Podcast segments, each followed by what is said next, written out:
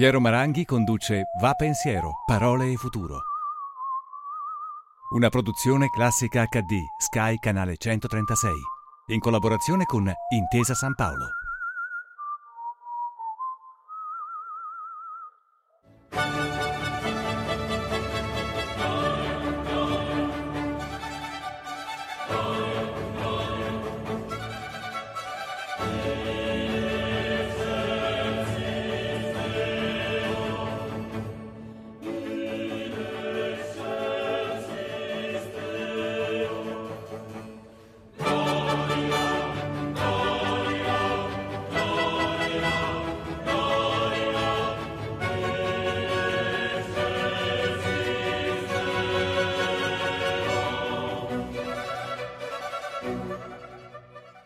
Buonasera telespettatrici, telespettatori. Che cosa fare della cultura durante la pandemia?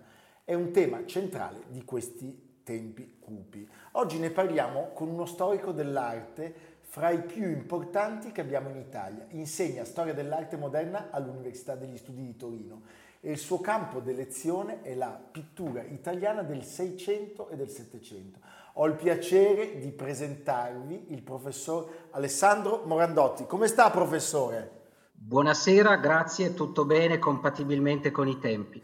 Bene, abbiamo ascoltato un passaggio del Gloria di Vivaldi vedendo gli affreschi di Santa Maria della Visitazione a Venezia, che sono opera del Tiepolo. Quest'anno cade il 250 anniversario della morte di Giambattista Tiepolo e alle Gallerie d'Italia nella sede museale di Intesa San Paolo, il 30 ottobre avete inaugurato una mostra su Tiepolo a cura sua e di Fernando Mazzocca. Con eh, coraggio, visti i tempi eh, e visto il nuovo DPCM, qualcuno ha avuto anche la fortuna di vederla. Io sono tra quei fortunati e devo già farle i complimenti. Mi dice una cosa, mm, ci vuole raccontare qual è l'idea della mostra, qual è l'idea che avete seguito? Ma sì, l'idea era di presentare per la prima volta Tiepolo a Milano, restituendo la centralità dei suoi soggiorni a Milano nella sua storia e soprattutto sua, nel suo percorso di affermazione in Europa. E Tiepolo, dopo essersi formato a Venezia, lavora a Milano in momenti diversi, lavora a Milano negli anni venti come illustratore per l'editoria e poi comincia a lavorare in una serie di palazzi e anche di edifici religiosi nel campo dell'affresco. Eh, sviluppando delle novità anche dal punto di vista dell'ideazione, perché a titolo d'esempio in Palazzo Clerici la, la, l'ultima tappa della sua gloriosa presenza a Milano, di cui abbiamo in mostra forse eh, diciamo uno dei capolavori della mostra, il bozzetto che viene dal Kimball Art Museum di Fort Worth in Texas eh, per appunto la stanza di Palazzo Clerici. In vista di questo progetto in Palazzo Clerici, la superficie più ampia fino allora orchestrata da Tiepolo, Tiepolo mette a punto una serie di disegni di singole figure, di gruppi di figure che gli serviranno poi anche nel momento in cui si sposta in Germania e in Spagna. Fantastico, ecco, ma Tiepolo ha una, ha una, ha una vita artistica straordinariamente, tra virgolette, europea e mi viene da dire è anche l'ultima, mi permetta la licenza, superstar della pittura italiana. Questo lo possiamo dire? Ma sì, in un certo senso sì, perché nel Lentamente rimane naturalmente da ricordare di, diciamo, il genio internazionale di Canova, un veneziano come Tiepolo, sì. e poi lentamente nel corso dell'Ottocento la scena si sposta verso, verso, verso Parigi, verso la Francia particolarmente, per sintetizzare in modo molto brutale. Ecco, mi dica una cosa, io ho avuto modo, un modo felice di lavorare con lei ad un altro artista, di cui lei ha curato una mostra bellissima che partendo da un quadro di, di Caravaggio mostrava le vicinanze e le lontananze di Caravaggio con i caravaggeschi. Eh, il giudizio della storia dell'arte su Tiepolo non è sempre stato positivo. Ad esempio Roberto Longhi sosteneva in maniera molto efficace che la pittura stava alla storia dell'arte come Cecil B. DeMille sta alla storia del cinema. Peraltro io amo molto Cecil B. DeMille, per cui, come dire, eh, non so se sia un giudizio negativo o positivo, ma il giudizio di Longhi ha pesato nella nostra epoca? Ma eh, sicuramente Longhi è stato un grande maestro, però er- era evidente che Longhi aveva delle idiosincrasie, amava certi momenti della storia dell'arte e, e Tiepolo non rientrava tra questi perché diciamo, i diritti della fantasia superavano l'importanza del confronto con la realtà che per Longhi era l'elemento fondamentale della qualità di un pittore. Però nonostante questo in area veneta Tiepolo nel corso del Novecento è stato studiato mirabilmente dalla scuola di Pallucchini, e da Antonio Morassi, da alcuni studiosi di grande peso che ne hanno eh, spinto anche in area anglosassone la fortuna, dove Tiepolo ha avuto una grandissima fortuna collezionistica fra 8 e 900 e quindi come dire, la sua presenza nei musei ha garantito anche il, l'interesse da parte degli studi. Certo, ecco, eh, la, la, la, mostra che è veramente sconvolgente avvolgente, eh, un'esperienza che io veramente mi sento di consigliare a, a, a tutti, ha, ha subito questa brusca interruzione, ma sappiamo che la tenacia degli organizzatori delle Gallerie d'Italia permetterà a un vasto pubblico di vederla. Eh, mi dica una cosa, tra lei e Mazzocca nella cura di questa mostra, eh, come è stato possibile dividere un po' i compiti, se l'avete fatto? Ma eh, noi abbiamo già lavorato insieme in molte occasioni, quindi siamo un team affiatato e quindi la, la divisione dei lavori è, è, stata in qualche modo implicita anche sulla base delle competenze, insomma, e quindi io mi sono particolarmente occupato della formazione di Tiepolo e degli anni milanesi, Mazzocca dello sguardo, eh, diciamo, della fortuna di Tiepolo in Europa e anche della, della, della sua altalenante fortuna, perché eh, Tiepolo in realtà ha subito un pochino l'ostracismo non solo di Longhi, ma in età neoclassica è stato un pochino eh, dimenticato proprio perché il virtuosismo esasperato della sua pittura lo rendeva eh, poco governabile per diciamo, gli uomini delle accademie europee. Ecco, una cosa che mi ha colpito molto, lei prima ha citato eh, il bozzetto di Palazzo Clerici, che è quello di Apollo tra gli dei dell'Olimpo, immagino.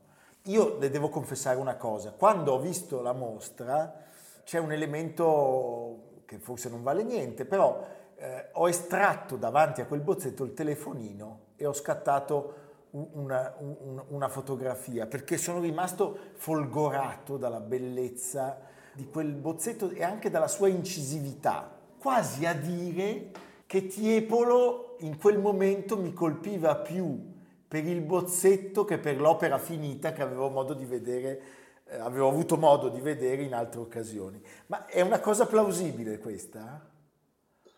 Ma è, è, in generale il, il, bozzetto è una specie di arte guida nel Settecento perché restituisce l'intelligenza rapida, guizzante dei, dei maestri del Settecento che sul virtuosismo costruiscono in qualche modo la loro carriera, sui tocchi improvvisi, sull'uso eh, di una pennellata eh, che lascia un segno velocissimo. E poi naturalmente c'è il fatto che in quella piccola superficie noi riusciamo a percepire già quell'orchestrazione incredibile di centinaia di figure, di decine di figure che poi riuscirà a mettere in opera sulla superficie del, del grande soffitto. Bellissimo quello che lei indicava, anche, anche, per me riuscire ad andare così vicino a quel quadro, ci si rende conto che Tiepolo ha anche una qualità tecnica, quel quadro ha una conservazione, sembra appena dipinto e ha un tono smaltato, come se fosse dipinto su rame o su tavola, grazie proprio alla qualità della preparazione della pittura e alla straordinaria incisività, come giustamente lei indicava, della restituzione cromatica sulla tela. È incredibile, sembra veramente... No uno smalto come se fosse stato appena dipinto. Come se fosse stato appena dipinto. Ecco, abbiamo citato Caravaggio, che eh, anche per la sua esistenza eh, è un genio che continua ad affascinare eh, tutti e tutto, eh, a volte anche con delle eh, trovate nei narratori che a tutta prima sono, a mio modo di vedere, eh, un po' troppo, come dire, facili, il sudore, il sangue. Eh. Però a lei vorrei chiedere qual è stata la vita di Tiepolo, perché ha citato la Germania, ha citato Milano, sappiamo che è finito a Madrid, quindi una vita ampissima. Qual è stata la vita di, di, di, di Tiepolo? Ma ecco lì le, diciamo, le, le, sollecitazioni aneddotiche non sono molte. Eh. Se, se, pensiamo, lui è nato in un, in un, quartiere molto bello di Venezia, ma un pochino ancora oggi popolare, la, la, l'isola di Sant'Elena, e, e, lì viene ricordato in alcune calli buie, cupe, un po' come dire secondarie, no? come se il mito di Tiepolo non fosse arrivato de- dentro la sua città, come dire, almeno nella toponomastica o nella topografia delle strade. Quindi ha una vita normale, non uccide nessuno, non ha amanti apparentemente, ha una grande famiglia, una grande famiglia, sposa la sorella di un artista Francesco Guardi e eh, monta questa famiglia che è anche una specie di factory familiare perché i più stretti seguaci, i più stretti, diciamo, fedeli collaboratori sono i suoi due figli che lo seguono in certo. Germania e Spagna, Gian Domenico e Lorenzo Tiepolo. Insomma, una vita di un professionista geniale che ha forse nella sua capacità di, di essere cortigiano nel senso settecentesco del termine, una qualità che lo rende molto ben visto perché spinge bene, secondo i tempi, non è capriccioso, non butta per terra il pennello e, non, e quindi è, è, è, quanto di meglio i committenti potessero avere, insomma. Ecco, questo è un po' la, la, la grigia vita di un pittore coloratissimo. Di un pittore coloratissimo e lo sfondo di questa mostra è uno splendido azzurro. Eh, l'avete scelto insieme lei e Mazzocca? No, in realtà quella è una scelta dell'architetto eh, su, sulla quale abbiamo anche discusso. Eh, per fortuna poi il puntamento delle luci eh, ha un pochino smorzato gli effetti azzurri rendendo un carta da zucchero un po' grigio, che era l'effetto che l'architetto aveva in mente fin dall'inizio, insomma.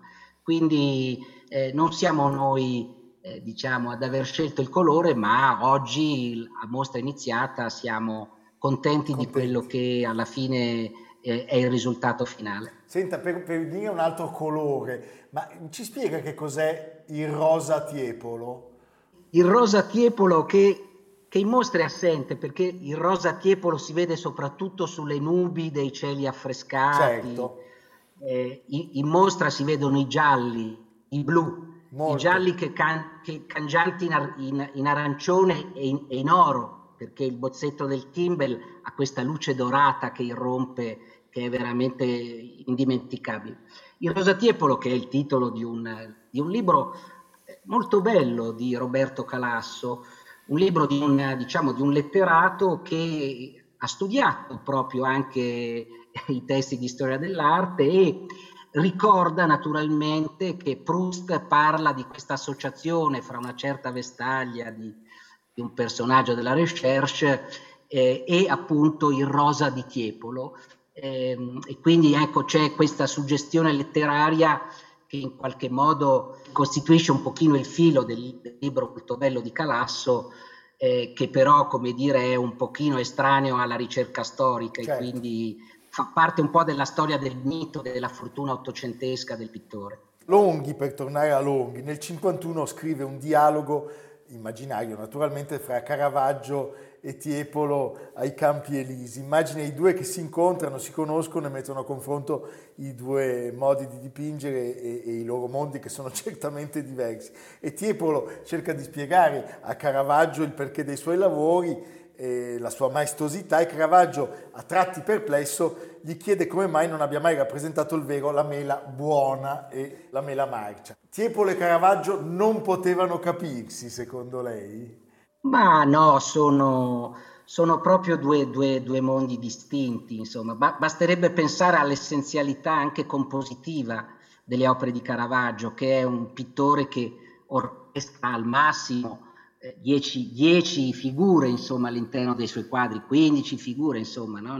Tiepolo è una specie di direttore d'orchestra di, delle, delle, più grandi sinfonie, dei più incredibili gruppi musicali che si possano trovare, insomma, orchestra da camera e orchestra sinfonica, sì, due sì. mondi. E orchestra sinfonica, diciamo Bruckner e Mahler, quella di, quella di Tiepolo. Senta, abbiamo un breve contributo che la riguarda. Caravaggio invia da Napoli a Genova l'ultimo quadro dipinto da lui, Il martirio di Sant'Orsola, un quadro meraviglioso proprio per l'interpretazione molto personale delle iconografie, la santa che sta morendo perché è stata appena colpita da una freccia dal re degli Unni per resistere in qualche modo alle promesse di questo violentatore, cerca di levarsi la freccia che l'ha colpita in pieno petto per resistere sulla terra.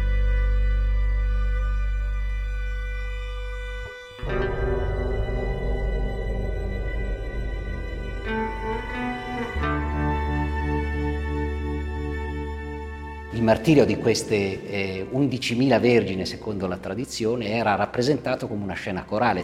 Caravaggio invece ha bisogno di zoomare la storia, di andare dentro la stanza e ci fa vedere una specie di dialogo serrato fra il carnefice e la vittima e questa è la grande novità. Abbiamo appena visto un suo intervento in un film che è stato prodotto tra l'altro da noi su Caravaggio e su- il suo racconto efficacissimo del Martirio di Sant'Orsola, l'ultimo quadro eh, di, di, di, Caravaggio che appunto era ospitato alle Gallerie d'Italia insieme ai, ai caravaggeschi. Di quel racconto io ricordo in maniera molto chiara un riferimento ai pittori che poi con eh, uno stacco temporale nell'Ottocento in particolare lei faceva riferimento, ricordo, ai francesi, citava Courbet e Cézanne, hanno ripreso la lezione di Caravaggio. La lezione del Tiepolo è stata ripresa in qualche modo successivamente da qualche scuola? Ma sicuramente è un po' il tema di un bellissimo saggio di Mazzocca all'interno del catalogo. Tiepolo, dopo la parentesi di sfortuna neoclassica, eh, verso la metà dell'Ottocento viene riscoperto dagli artisti, così come Caravaggio in un altro contesto viene scoperto dagli artisti. E sono eh, un maestro veneziano come Tiepolo, Francesco Hayez, che eh, nella sua pittura accosta la grande tradizione coloristica di Tiziano e capisce che Tiepolo sta dentro quella grande corrente della pittura tonale, della pittura diciamo di colore che è proprio la caratteristica della pittura veneziana da Bellini a Tiepolo, insomma. E quindi Francesco Hayez è l'araldo di questa riscoperta che poi troverà nel corso dell'Ottocento una incredibile naturalmente eh, fortuna tra gli artisti e i collezionisti eh, di tutta Europa.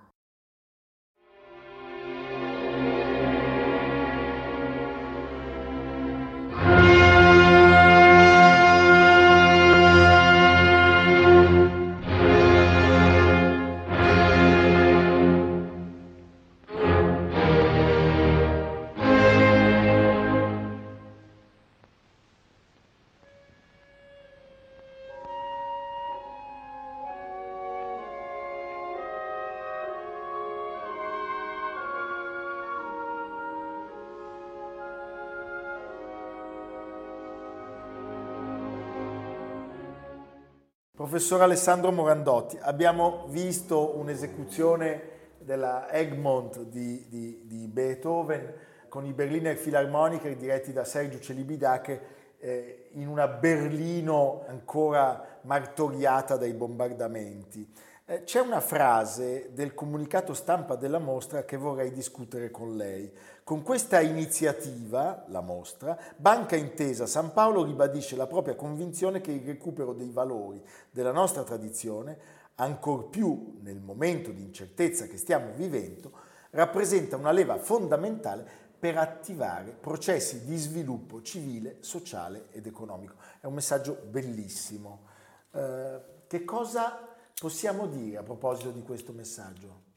Ma eh, naturalmente noi, noi, sappiamo che le mostre sono anche degli investimenti economici molto rilevanti e, e, ed, è, ed, è, chiaramente, noi un pochino lo, lo, lo pensavamo insomma che non era il momento più favorevole e d'altronde anche immaginare di spostare la mostra in un'epoca più, più avanti era comunque sempre un rischio, insomma. Si, era deciso ormai due anni fa di fare questa mostra, ci avevamo già molto lavorato, avevamo il piano dei prestiti approvato e quindi non si poteva tirarsi indietro. In questo, diciamo, Banca Intesa, anche grazie alla, alla sua forza e al suo coraggio, ha deciso di mantenere la barra dritta e di eh, produrre ugualmente la mostra, pur eh, immaginando che non erano i tempi più facili e, e consapevoli che naturalmente una mostra deve essere vista, non basta il catalogo che è stampato e che circolerà, insomma, la mostra è un'occasione per vedere opere che normalmente non si vedono, per mettere in connessione opere di solito distanti tra di loro, per eh, mettere a punto dei restauri, come è stata l'occasione di questa mostra, insomma. Quindi un lavoro di preparazione molto accurato che speriamo, eh, visto che la mostra è prevista fino ad aprile, possa trovare dopo questa pausa un'offerta pubblica definitiva, insomma. Certo, ecco, lei conosce molto bene la realtà milanese e, e penso anche quella nazionale. Eh, come ha reagito il mondo dell'arte, come sta reagendo il mondo dell'arte a, a tutti i contraccolpi del Covid, secondo lei? Eh, naturalmente è una situazione in cui eh, all'inizio, a febbraio-marzo, siamo tutti stati colti impreparati e, e, e, ci si è organizzati. Ha funzionato in qualche modo il mondo, il, il mondo virtuale, il mondo del web e, e, sempre più mi sembra che questa sia una, una, una strada da percorrere. E quindi ci, in qualche modo è un momento di attesa, un momento di riflessione. Eh, per chi dirige dei musei naturalmente c'è da immaginare eh, una, una, prospettiva futura immediata, un ricollocamento del museo nella realtà milanese e quindi mi sembra colpiti ma non atterrati. Ecco. Poi qualcuno ne esce meglio di altri anche perché ha ha più energie forse o più fantasia, insomma. Eh, mi sono piaciute molto le iniziative che Bradburn ha fatto con la Pinacoteca di Brera, facendo parlare i collaboratori della Pinacoteca, insomma, i registrar, cioè coloro che seguono la movimentazione certo. delle opere, le, i guardiani di sala, che hanno fatto delle videopillole molto semplici ma molto efficaci per dirci che il museo è ancora vivo e che il mondo della cultura è ancora vivo, non si ferma. Noi poi possiamo dire che in Italia abbiamo una fortuna straordinaria che è quella di essere un museo a cielo aperto. Allora, eh, voglio fare con lei un gioco che ho fatto con altri ospiti che si occupano della, della sua materia. Ci vuole consigliare un luogo del bel paese da andare a vedere così, a cielo aperto? Sempre pensando alla possibilità di muoversi tra, tra, le regioni. Insomma. Assolutamente. Io, io, sono partigiano anche perché ho molto, molto lavorato con la famiglia Borromeo per alcune mostre all'Isola Bella e naturalmente le isole sul Lago Maggiore sono, sono dei luoghi spettacolari, ma in, un, dire, in una specie di controcanto cupo, drammatico, eh, trovo che il Sacromonte di Varallo è un'altra incredibile testimonianza della, della, storia della nostra tradizione artistica tra Lombardia e Piemonte, insomma, sono, sono luoghi che bisogna visitare. E peraltro il Sacromonte di Varallo è un sistema di cappelle votive eh, aperte al pubblico liberamente e, e, e, quindi è un luogo che eh, si potrebbe visitare. L'autunno è un momento bellissimo per visitare quel luogo anche per la natura che lo circonda, insomma, no? con le foglie colorate, un momento abbastanza speciale per visitare quello come molti altri sacri monti piemontesi e lombardi che sono a portata di mano e a portata di auto. Le posso dire che Gaudenzio Ferrari, che è l'autore del Sacromonte, è ben la terza volta che viene citato, per cui eh, se facessimo una sorta di gara alla FAI dei luoghi del cuore, eh, il Sacromonte di Varallo eh, godrebbe di grande fortuna. Abbiamo un ascolto musicale. Ora che giorni errati e fuggir ti dico addio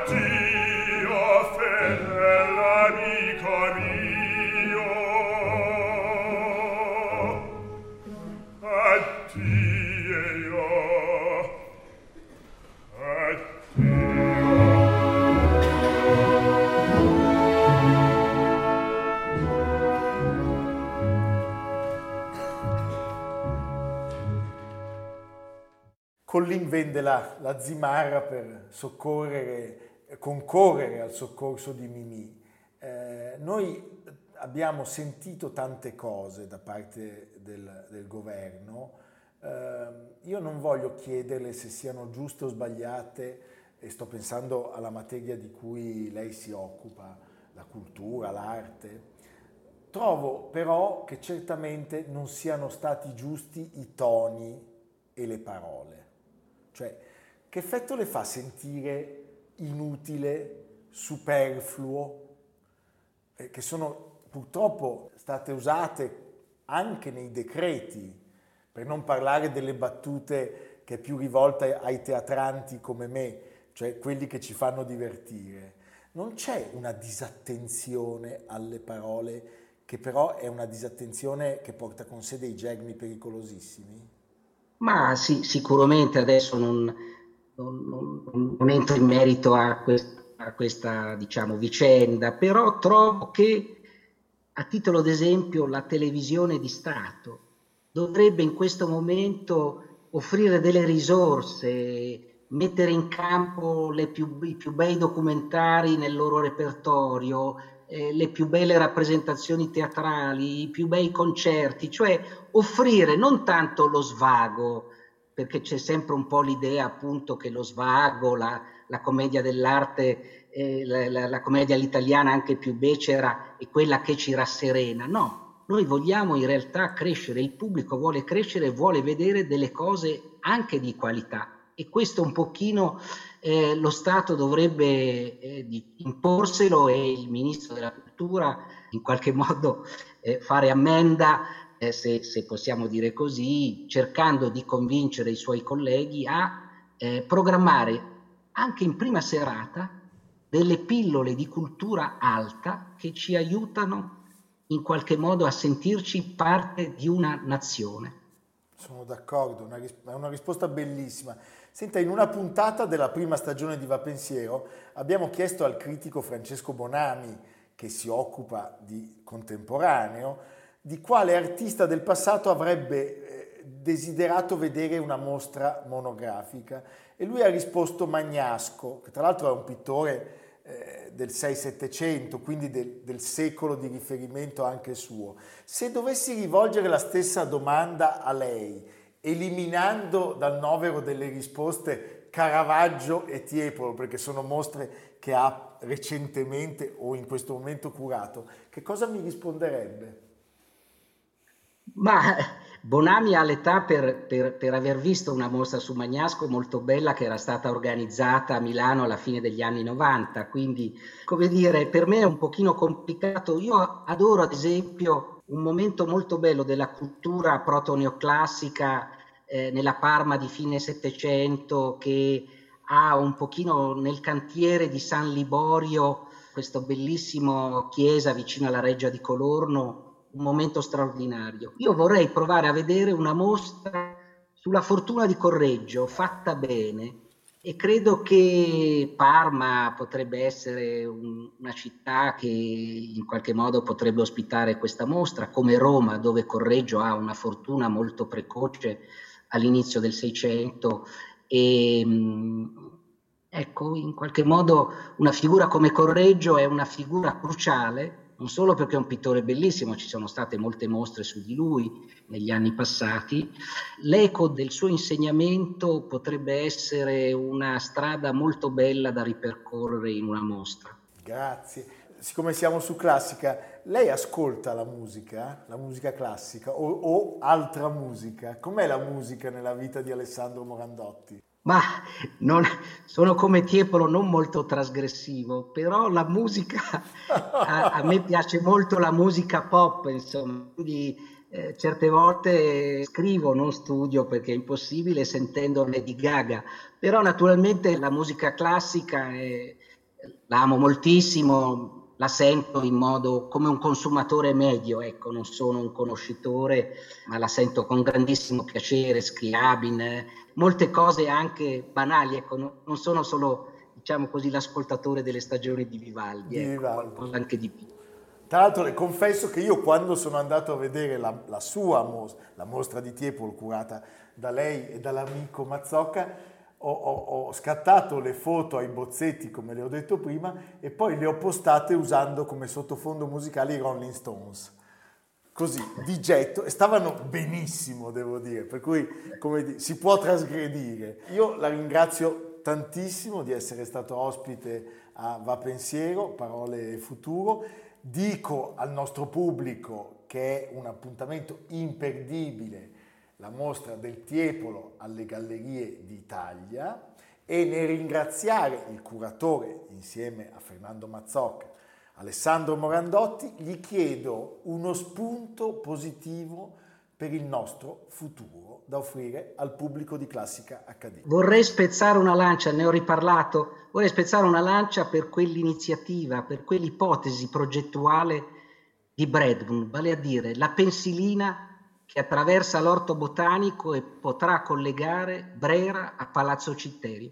Secondo me è un progetto visionario che è stato accolto con freddezza e che secondo me invece è un'idea stupenda da mettere a punto e sarà bellissimo attraversare l'orto botanico passando da un palazzo all'altro senza uscire col cappotto.